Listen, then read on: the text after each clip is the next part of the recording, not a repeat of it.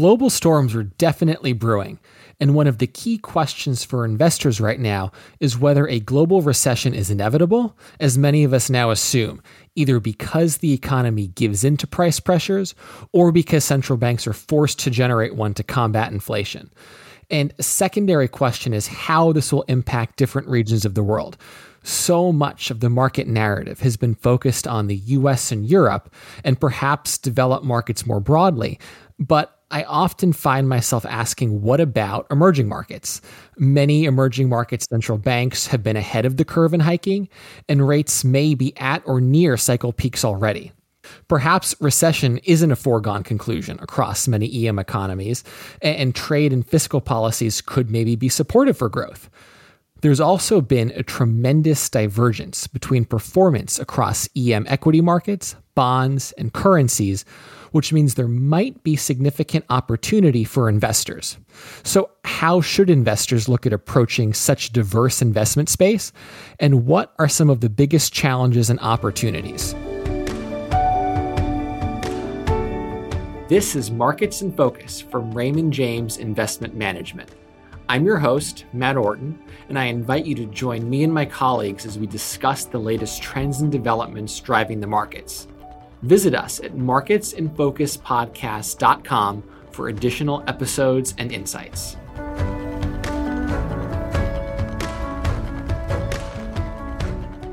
Here to help break down the opportunity set across emerging markets, I have David Vaughn, Chief Investment Officer for Non-U S and Global Strategies at Clarivest Asset Management, as well as Antonina Tarasiuk, Fixed Income Analyst at Reams Asset Management.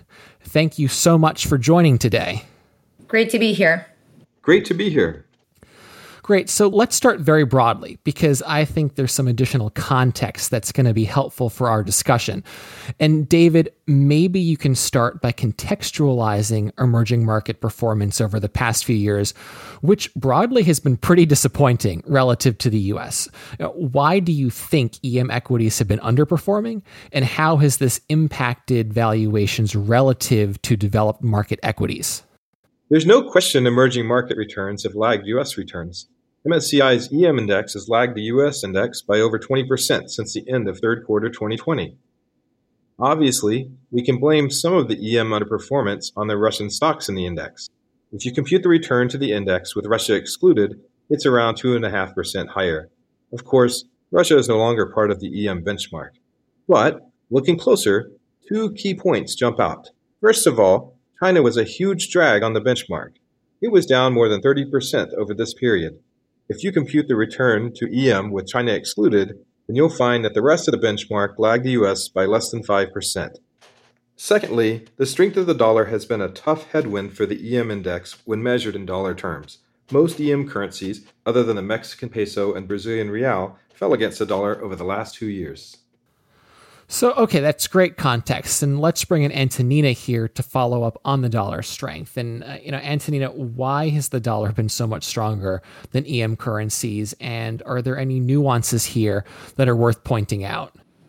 U S dollar strength has definitely been the theme this year. The strengthened dollar itself, though, was not a surprise, given that we were heading into a year where the Fed was supposed to start hiking. The surprise really came from how long it has lasted and the extent of it. The basket of currencies against the dollar, D X Y, is up eighteen percent this year. But besides the more hawkish Fed, what has really added to the extent of dollar strength is two things. One, the negative shock in terms of trade in Europe, given higher prices in natural gas market. And two, the slowdown in China, given the continued lockdowns and weakening property sector. Great. I, I like that you're both breaking things down into twos. Very, very clear for, for all of our listeners. And David, let's just round out the question then. And I want to let you respond to the final part of my previous question, which is about E M valuations. You know, how do they look right now, particularly relative to developed markets? With regards to valuation, it's no secret that valuation multiples have contracted sharply over the last two years for both developed and emerging markets. To a large extent, we can pin this on rising global interest rates, Emerging markets now have a forward P E of around eleven versus fifteen for M S C I World, despite their strong growth potential. Thus, I believe there is a modest amount of relative value there for E M. This value has a good chance to get unlocked if global interest rates continue to rise, although, of course, it all depends on how things play out. That's great. Thanks, David. And it's interesting to see what a difference there is in valuation, you know, where you pointed out eleven on E M versus fifteen for M S C I World. That's, that's pretty significant. So now that we've set some background, let's touch on something that I know is on all of our minds, which is inflation. And David, looking forward, how do you think inflationary pressures will impact emerging markets broadly? And are there perhaps some regional winners and losers as a result? Higher inflation has a very negative impact on E M households because lower income levels mean elevated food and energy prices have a disproportionately larger effect, which can lead to much suffering and unrest, and of course, less consumption. That said, countries that are heavy commodity exporters, such as Brazil and Indonesia, are naturally helped by rising commodity prices. So this acts as an offset. And Antonina, let's build on this theme a little bit. Uh, country profiles clearly matter when it comes to feeling the pressures of inflation, like David pointed out. And I would say there's a record-wide divergence in emerging market inflation cycles in terms of trade, which suggests larger differentiation within the asset class. So where have you been finding opportunity this year, and how is this changing central bank policy across emerging markets continues to evolve? You're right. E M differs significantly across regions. If we take inflation, for example, LATAM has experienced double-digit inflation. For example, Brazil has had inflation over twelve percent. Asia, on the other hand, has been more contained. China, under three percent. In terms of trade, we see divergence as well. LATAM, mostly commodity exporters, has benefited from higher commodity prices this year. However, Asia, where they're mainly commodity importers, has suffered. As a consequence, central banks have reacted differently. LATAM has been hiking aggressively. Brazil started, for example, their uh, hiking process last March, well ahead of the Fed, from two percent to now thirteen and three quarters, where they have now paused. Asia, on the other hand, has been lagging in their tightening cycle, as they're focusing more on the slowdown in the economy in general. And this is reflected in their assets. In LATAM, Brazil is still up year-to-date above six percent, uh, while in Asia, for example, if we take Korea, who is highly dependent on China, is down almost fifteen percent this year. And how do you see that evolving? I know you, you said, Antonina, that you know Brazil's likely you know done, but um, do you see you know, central banks still holding off in Asia, or do you think that might change? I think the central banks in Asia are definitely catching up. If we focus specifically on the E M world, they're highly dependent. A lot of those economies are highly dependent, like Korea or Taiwan, on China. So it'll depend on when do we see the recovery there. I think China it plans to reopen in the first half of twenty twenty-three, and that will boost uh, domestic consumption and will help the economies close to them, the ones that depend on China as well. So they're going to lag. They're going to lag the D M world that's already hiking aggressively, and they're definitely lagging LATAM, but they're there. Great. Thanks, Antonina. And um, let's think about the effect of the U S tightening cycle as well. And David, maybe you can talk about what effect that the U S tightening cycle might have on emerging market equities. A key concern that comes up when U S rates start to rise is, to what extent might they cause capital outflows from emerging markets? An example of this is what we saw with the taper tantrum of the so-called Fragile Five countries in two thousand thirteen. The Fragile Five countries are Brazil, India, Indonesia, South Africa, and Turkey. In general, countries that have large current account deficits require foreign capital inflows to finance those deficits. Back in two thousand thirteen, yields rose sharply in the U S as the Fed signaled an earlier than anticipated exit to quantitative easing. As a result, the Fragile Five countries fell sharply as investors anticipated that higher U S rates would divert foreign capital from those markets. However, today's situation is somewhat different. These countries now have much lower current account deficits. In fact, four out of five of the Fragile Five markets have outperformed the U S over the last two years. India is a big star in this group. It has become the second largest country in the M S C I index by weight, surpassing Taiwan and Korea. It has recently had the fastest economic growth in the world and has overtaken the U K to become the fifth largest economy in the world. Let's talk about India a little bit more. It's fascinating when we talked about divergences earlier between E Ms. India has really, really stood out. It's been such an outperformer within the E M complex this year. And Antonina, maybe you can share any thoughts on perhaps why India has been such a standout, and has the rupee performed in line with expectations, or has, has it been a tailwind or a headwind for its economy? Absolutely. India has been very interesting to us because of two reasons. One, it is actually not tied to China growth as one would think. Their exports are three times more to the U S than China. And two, if we look at their currency in specific, it has been the best risk-adjusted carry, which is the rate differential to the realized vol of all currencies, better than LATAM, even like Mexico or Brazil. And this has built a strong case for India. And Antonina, I'm also curious to get your thoughts on what I'd say is a pretty daunting task in front of E M policymakers to ensure that inflation comes down and how that impacts investment opportunities. Uh, some central banks have been aggressive rate hikers, like you talked about Brazil earlier. So what has been working and what hasn't, and how have you looked to position around that? Yeah, when we decide on positioning, we really rely on our framework. So um, two things here. One, the valuation of the currency is extremely important, and it's hard to do. So we use models like real exchange rate or purchasing power parity. But the thing with, with currencies is that they can stay over or undervalued for long periods of time. So we have to look at market fundamentals, and we have to use tactical tools like equity momentum, for example. So relying on this framework, our biggest thematic international position this year has been in Latin America, in specific Brazil, Colombia, and Mexico. And primary drivers in this sector, we already talked about some, but I'll go over them. First, like I said, valuation is very important. All these currencies came historically cheap into this year. The reason behind it was the pandemic and the lagging in recovery from these economies. Two, you already talked about it, is the credible central banks. They were determined to fl- fight inflation.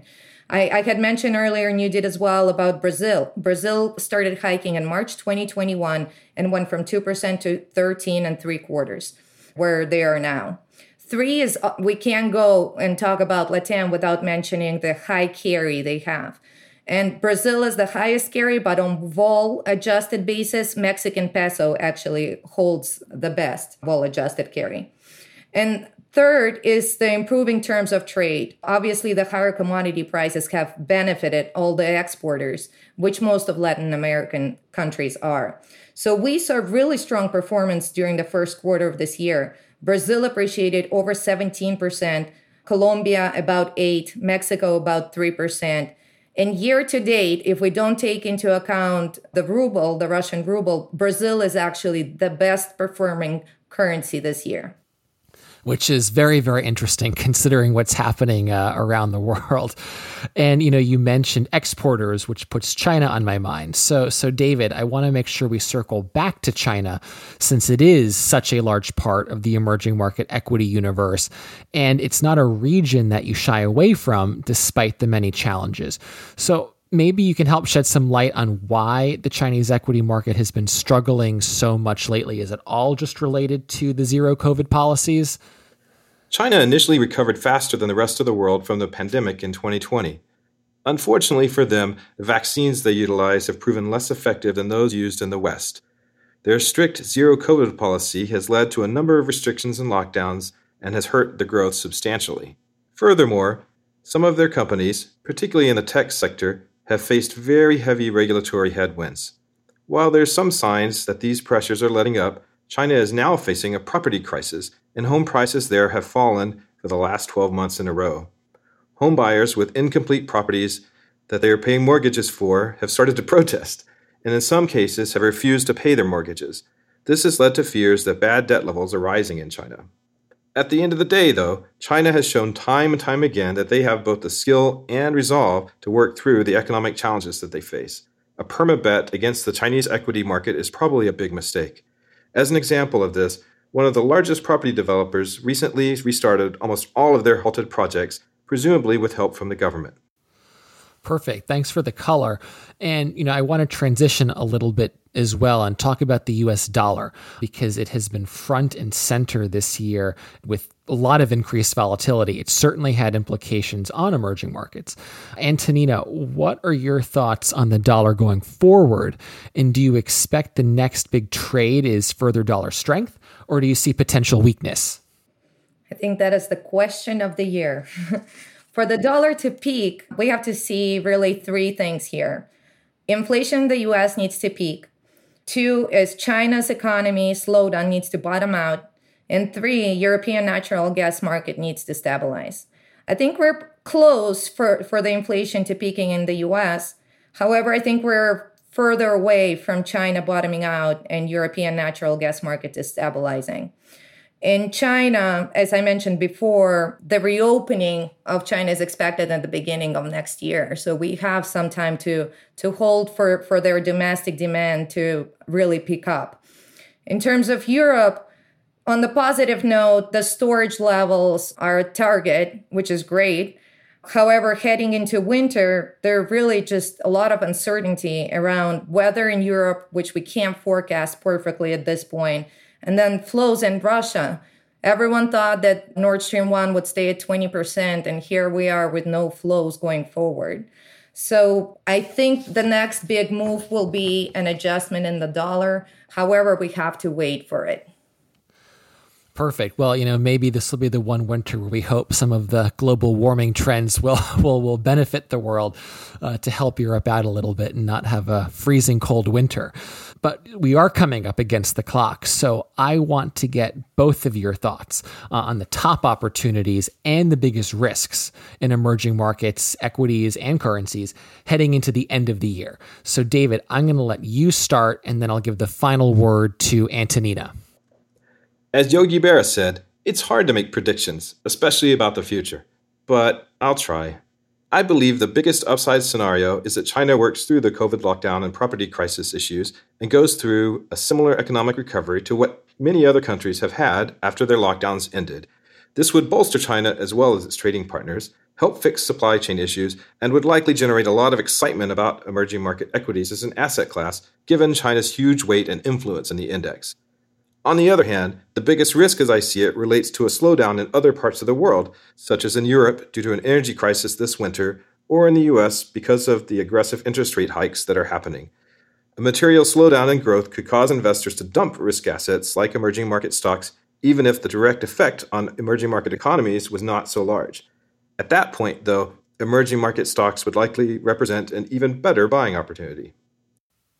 And Antonina, I'll give you the final word. Well, we talked a lot about the dollar, and as we wait for U S dollar to peak, I think there will be some adjustments going into twenty twenty-three. There are some criteria that we can look at. First, central bank action. Fed has been crystal clear of what they're going to do. They're going to hike rates, they're going to keep them high for longer, and the economy will feel some pain.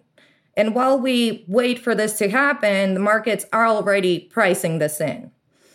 If we look for central banks in E M in general, they have been aggressive and hiking ahead of the Fed, like the LATAM central banks. And carry opportunities are still there. Then we have terms of trade.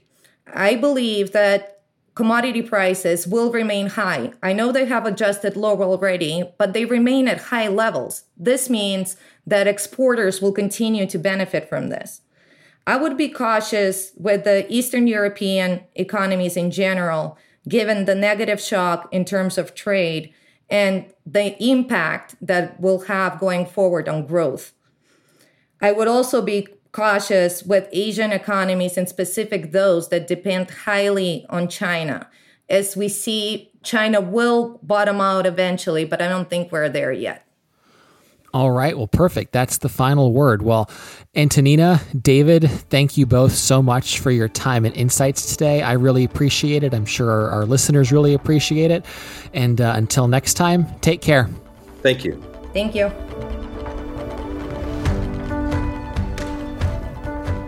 Thanks for listening to Markets in Focus from Raymond James Investment Management. You can find additional episodes and market insights at Markets in Focus Podcast dot com. You can also subscribe to our podcast on Apple Podcasts, Spotify, or your favorite podcast app. Until next time, I'm Matt Orton.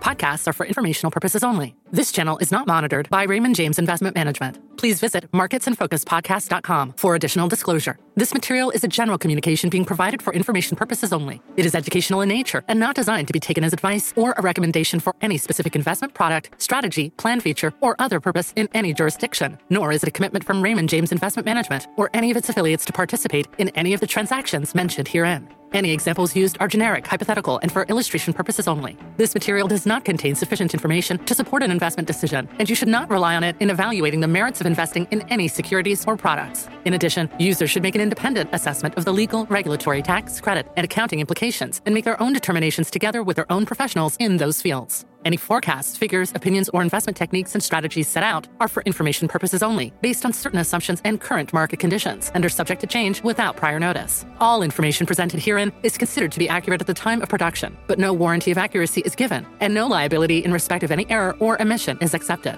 It should be noted that investment involves risks. The value of investments and the income from them may fluctuate in accordance with market conditions and taxation agreements, and investors may not get back the full amount invested. Both past performance and yield are not reliable indicators of current and future results. Past performance does not guarantee or indicate future results. There is no guarantee that these investment strategies will work under all market conditions, and each investor should evaluate their ability to invest for the long term, especially during periods of downturn in the market. Investing involves risk and may incur a profit or loss. Investment returns and principal value will fluctuate, so that an investor's portfolio, when redeemed, may be worth more or less than their original cost. Diversification does not ensure a profit or guarantee against loss.